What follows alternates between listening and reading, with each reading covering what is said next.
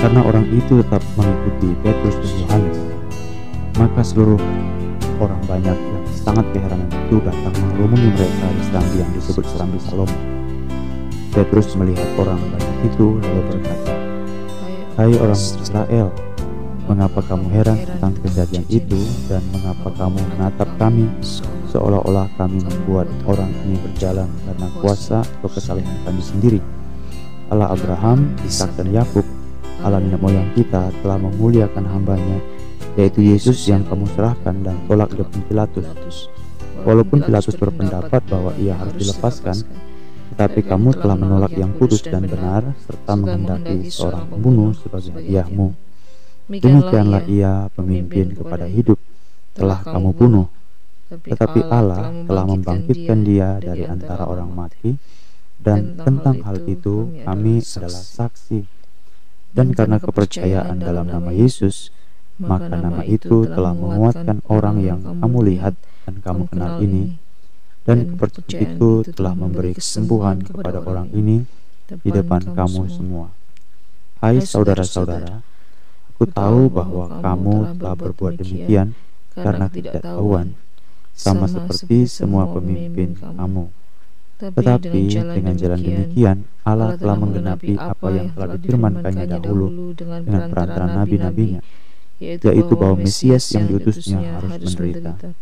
Karena itu, sadarlah dan bertobat, supaya dosamu dihapuskan, agar Tuhan mendatangkan waktu kelegaan dan mengutus Yesus yang dari semula diuntukkan bagimu sebagai Kristus. Kristus. Itu tinggal di sorga sampai waktu pemulihan segala sesuatu. Seperti yang difirmankan Allah dengan perantaran nabi-nabinya yang kudus di zaman dahulu.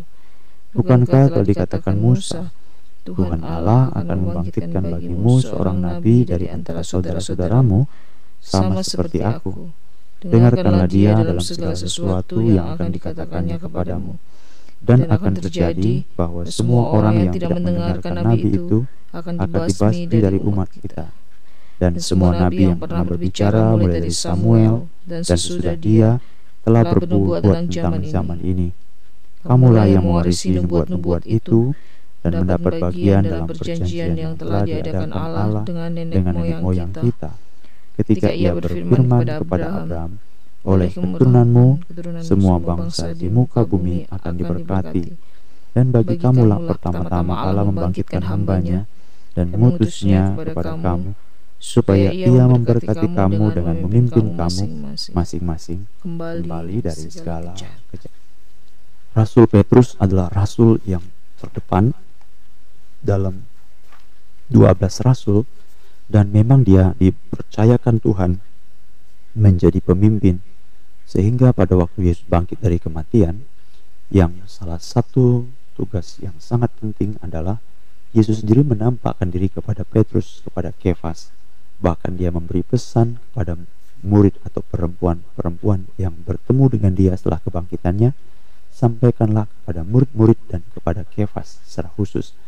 Petrus adalah rasul yang memiliki sesuatu tugas yang diberikan oleh Tuhan dalam hal menjadi pemimpin Itulah yang menjadi satu alasan juga kenapa Petrus dalam bagian ini dicatat pada waktu hari lahir gereja, pada waktu hari Pentakosta, Petrus berkhotbah untuk membicarakan tentang kebenaran Roh Kudus kepada semua orang di Yerusalem pada waktu itu, Kisah Rasul pasal 2. Dan kini pada waktu dia ada di bait Allah, maka Petrus juga berbicara di depan banyak orang.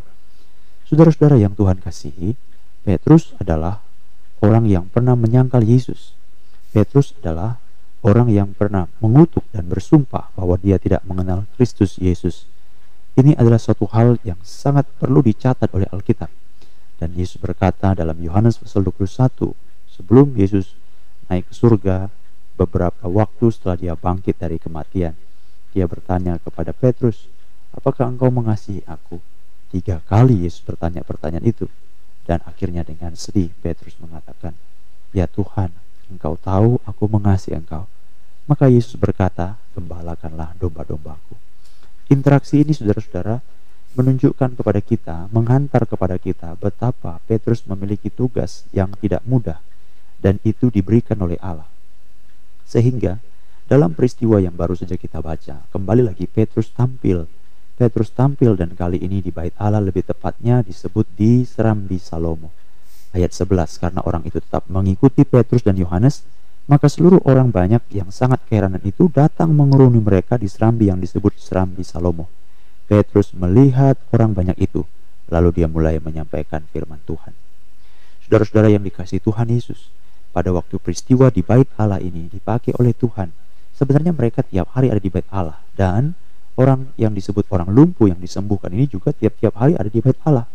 Tetapi itulah waktu yang dipakai oleh Allah sehingga pada waktu peristiwa itu terjadi orang lumpuh ini sembuh dan pada waktu Petrus sedang sembahyang maka orang yang lumpuh ini terus mengikuti Petrus sambil bersorak-sorak kian kemari maka itu juga membawa orang-orang untuk melihat dan mengikuti sehingga tepat di satu tempat yang namanya Serambi Salomo, Petrus mulai berbicara.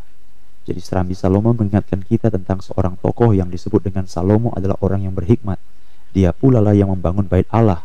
Ayahnya Daud yang punya satu beban yang besar untuk membangun bait Allah tidak diizinkan oleh Tuhan, tapi Salomo yang membangunnya. Jadi Salomo adalah seorang raja Israel, raja yang penuh dengan hikmat, raja yang penuh dengan bijaksana. Di tempat itulah atau lebih tepatnya pada waktu di Serambi Salomo yang mengingatkan tentang tokoh dan tempatnya di bait Allah. Di Serambi Salomo Petrus berkata Hai orang Israel mengapa kamu heran tentang kejadian itu? Orang lumpuh bisa berjalan. Mengapa kamu menatap kami seolah-olah kami yang membuat orang ini berjalan karena kuasa atau kesalahan kami sendiri jadi Petrus mulai menceritakan tentang anugerah tentang kasih karunia. Bukan karena perbuatan bukan karena kehebatan manusia termasuk bukan karena kesalehan Petrus sendiri. Orang yang tidak banyak yang tahu bahwa dia menyangkal Yesus tetapi setelah kita membaca tulisan kitab suci kita tahu bahwa dia juga adalah orang yang begitu melakukan sumpah dan kutuk bahwa dia tidak mengenal Kristus. Tetapi dia mengatakan dengan jelas di depan semua orang di Serambi Salomo bukan karena kesalehan atau kuasa kami tetapi ayat 13 Allah Abraham, Ishak dan Yakub kita nenek moyang kita telah memuliakan hambanya, yaitu Yesus yang kamu serahkan dan tolak di depan Pilatus, walaupun Pilatus berpendapat bahwa ia harus dilepaskan. Jadi dia bicara tentang bukan manusia, tetapi Allah. Dan kalau kita baca, apa yang terjadi, yaitu tentang Yesus yang ditolak. Jadi Petrus sementara berbicara tentang Yesus yang ditolak, ayat 13. Lalu ayat 14, kamu telah menolak yang kudus dan yang benar, Yesus yang kudus, yang benar, serta menghendaki pembunuh sebagai hadiahmu. Lalu ini bicara tentang penolakan saudara-saudara. Dan dia berkata, ini adalah penolakan. Dan dalam ayat yang ke-16, dan karena kepercayaan dalam nama Yesus, maka nama itu telah menguatkan orang yang kamu lihat dan kamu kenal ini. Dan kepercayaan itu telah memberi kesembuhan kepada orang ini di depan kamu semua. Dan ayat 17 dia berkata, Hai saudara-saudara. Apa ini artinya ya? Kalau dalam ayat 12 dia berkata, Hai orang Israel. Tetapi ayat 17 dia berkata, hai saudara-saudara. Kenapa berbeda hai Israel dengan hai saudara-saudara?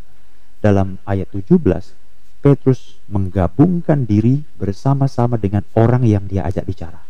Kalau dalam ayat 12 seolah-olah dia sendiri dan orang lain sendiri, maka dia berkata, hai orang Israel, kamu. Tapi dalam ayat 17 dia berkata, hai saudara-saudara, seolah-olah mereka sama. Sama dalam hal apa? Sama dalam hal ayat 13 yang baru kita baca dan 14 sampai 15 orang itu dan Petrus sama-sama menolak. Menolak siapa? Menolak Yesus. Jadi Petrus jujur dalam hal ini. Sehingga dia berkata, Hai saudara-saudara, Hai saudara-saudara, kamu menolak dia. Dan sebenarnya Petrus pun juga pernah menolak Yesus. Tetapi dia berkata, demikian terjadi karena ketidaktahuan sama seperti semua pemimpin-pemimpin kamu. Jadi saudara-saudara banyak hal yang kita tidak tahu tetapi terjadi. Ini merupakan bukti bahwa kita begitu bodoh, kita begitu berdosa, kita begitu tercemar, kita begitu jauh dari Tuhan. Kita begitu menginginkan bukan yang Allah inginkan, tapi apa yang kita inginkan. Tetapi oleh kemurahan Tuhan, Alkitab memberikan satu hal, ayat 18. Dengan jalan demikian, Allah telah menggenapi apa yang telah difirmankannya. Siapa yang menduga bahwa kebodohan kita bisa dipakai oleh Allah untuk menyatakan kehendaknya. Siapa yang menduga bahwa kelemahan kita bisa dipakai oleh Allah untuk menyatakan kemuliaannya, memang demikianlah saudara-saudara. 1 Korintus 1:18 salib itu adalah kebodohan. Tetapi dalam pasal itu juga Paulus mengatakan apa yang bodoh bagi dunia ini dipakai oleh Allah, oleh hikmatnya untuk mempermalukan hikmat dunia. Jadi kita tidak tahu bahwa segala sesuatu yang terjadi sering kali kita paksakan kehendak dan keinginan kita kan? Kita katakan harus ini harus itu. Tetapi sesungguhnya kita lupa bahwa penguasa yang berdaulat atas segala sesuatu itu adalah Allah. Tetapi itulah manusia dan itulah kerja Allah cara kerja dalam kelemahan kita sekalipun bisa dipakai oleh Allah untuk menggenapi firman-Nya siapa sangka bahwa penolakan orang Israel juga berarti perdamaian bagi dunia Siapa nyangka bahwa penolakan daripada orang Israel itu adalah cara Allah untuk menggenapi apa yang difirmankan oleh Tuhan melalui para nabi-nabi. Jadi saudara-saudara yang dikasih Tuhan, marilah kita miliki hati yang peka. Hati yang peka kepada kehendak Allah. Tidak memaksakan kehendak sendiri, tidak memaksakan keinginan sendiri, tapi mari kita peka kepada kehendak Allah. Inilah sebabnya kita diajak untuk bertobat ayat 19. Karena itu sadarlah dan bertobatlah supaya dosamu dihapuskan satu yang kedua agar Tuhan mendatangkan waktu kelegaan dan mengutus Yesus yang dari semula diuntukkan bagimu sebagai Kristus saudara-saudara yang dikasih Tuhan jadi Alkitab hendak mengatakan betapa tingginya hikmat Allah. Yang pertama tadi dikatakan oleh Petrus apa kamu heran? Mengapa kamu begitu merasa ini aneh? Apakah ini terjadi karena kesalehan kami? Tidak. Ini semua karena Allah. Jadi dia bicara masalah Allah. Yang aku maksudkan adalah Yesus. Yesus yang kamu tolak dalam hatinya atau dalam benak yang tersendiri. Sebagai orang percaya kita tahu Petrus juga mengatakan aku juga menolak dia sama seperti kamu tetapi kebodohan kita kepicikan kita telah dipakai oleh Allah untuk menggenapi rencana Allah jadi bagaimana sekarang bukan berarti karena kita bodoh itu sanggup untuk menggenapi rencana Allah tetapi jangan berlarut dalam kebodohan, dalam keteledoran kita. Petrus mengatakan, sadarlah dan bertobatlah. Ayat yang ke-19, supaya dosamu dihapuskan. Dan yang kedua, agar Tuhan mendatangkan waktu kelegaan dan mengutus Yesus yang dari semula diuntukkan bagi kita. Jadi dalam hal ini, kita bisa melihat ini semua adalah hikmat Allah, karunia Allah untuk menyatakan rencananya Walaupun ini adalah kelalaian kita, seolah-olah kita menolak dia dan sungguh-sungguh kita menolak dia, tetapi penolakan itu pun tidak menggagalkan rencana Allah. Amin. Tetapi penolakan itu pun justru bisa dipakai untuk menggenapkan kehendak Allah. Karena yang pertama tadi ini semua adalah hikmat Allah yang besar itu. Tetapi walaupun kita dengan kebodohan kita, dengan cara kita untuk menggagalkan atau membuktikan diri kita sendiri seolah-olah baik, berhasil, hebat, bijaksana, tetapi itu adalah kebodohan kita yang dipakai untuk menggenapkan rencana Allah. Kita jangan tetap tinggal dalam kelemahan itu, dalam ketiduran, dalam kebodohan itu, tetapi sadarlah dan bertobatlah. Minta dosa dihapuskan. Lalu yang kedua, kita menerima waktu kelegaan untuk terima Yesus yang diuntukkan bagi kita. Jadi kita lihat pada renungan pagi ini apa pun keadaan kita, kita harus tahu Tuhan berdaulat atas segala sesuatu. Tetapi walaupun kita tahu bahwa Tuhan berdaulat atas segala sesuatu, atas keberhasilan kita, atas kehebatan kita, atas kelemahan kita, atas kebodohan kita, atas penerimaan kita, atas penolakan kita, ini semuanya bukan sekedar bicara masalah kedaulatan dan sifat kita, kedaulatan Allah dan sifat kita, tetapi rencana Allah harus jadi. Oleh sebab itu saudara-saudara, karena rencana Allah harus jadi, marilah kita tidak tinggal dalam kebodohan, dalam keteleduran, dalam penolakan, tapi sadarlah supaya dosa kita dihapuskan. Bertobatlah dan sampai waktu yang indah Tuhan memberi kelegaan kepada kita. Kelegaan agar Yesus yang dianugerahkan kepada kita. Jadi ajaib sekali cara kerja Allah, saudara-saudara. Cara kerja Allah. Ayat yang ke-26 dikatakan seperti ini dan bagi kamulah pertama-tama Allah membangkitkan hambanya, yaitu Yesus, dan mengutusnya kepada kamu, yaitu Yesus, supaya ia memberkati kamu dengan memimpin kamu masing-masing kembali dari segala kejahatan. Jadi Petrus katakan ini merupakan satu hal yang sangat indah, satu hikmat bijaksana. Itu sebabnya dia bicara ini di Serambi Salomo. Ini bicara masalah hikmat Tuhan, saudara-saudara. Sama seperti Salomo itu dikenal dengan hikmatnya, dengan bijaksananya, inilah bijaksana Tuhan. Jadi kadang-kadang kita merasa kita pintar, tapi tidak. Pintar kita itu tidak sama seperti pintarnya Tuhan. Cara kita tidak sama seperti cara Tuhan. Oh, aku itu mengatasi masalahku dengan cara seperti ini. Oh, bukan. Itu bukan cara Tuhan. Cara Tuhan tersendiri. Dan sering kali kadang-kadang Allah mengizinkan kita karena kita ngotot ngeyel untuk menjalankan rencana kita. Oke, silahkan kamu jalankan. Tetapi itu menunjukkan kebodohan kita. Namun demikian, tidak ada sesuatu pun yang membuat Tuhan kaget dan di luar kendali. Tidak, semuanya itu dipakai oleh Allah, termasuk keteledoran kebodohan kita untuk menggedapi rencananya. Oleh sebab itu, marilah kita fokus, lihatlah rencana Allah, lihatlah kedaulatan Allah, lihatlah kehendak Allah. Dan kalau kita telah berdosa, sebab itu Petrus mengatakan minta ampun, sadar, bertobat, supaya dosa supaya kita menerima waktu kelega. Dan Alkitab mengatakan, Yesus diuntukkan bagi kita supaya dia memberkati kita dan memimpin kita masing-masing kembali dari kejahatan.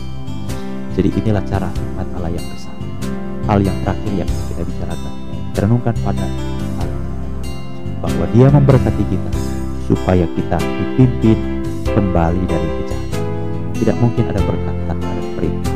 Perintah Allah diberikan dia memberikan berkat. Berkat diberikan supaya kita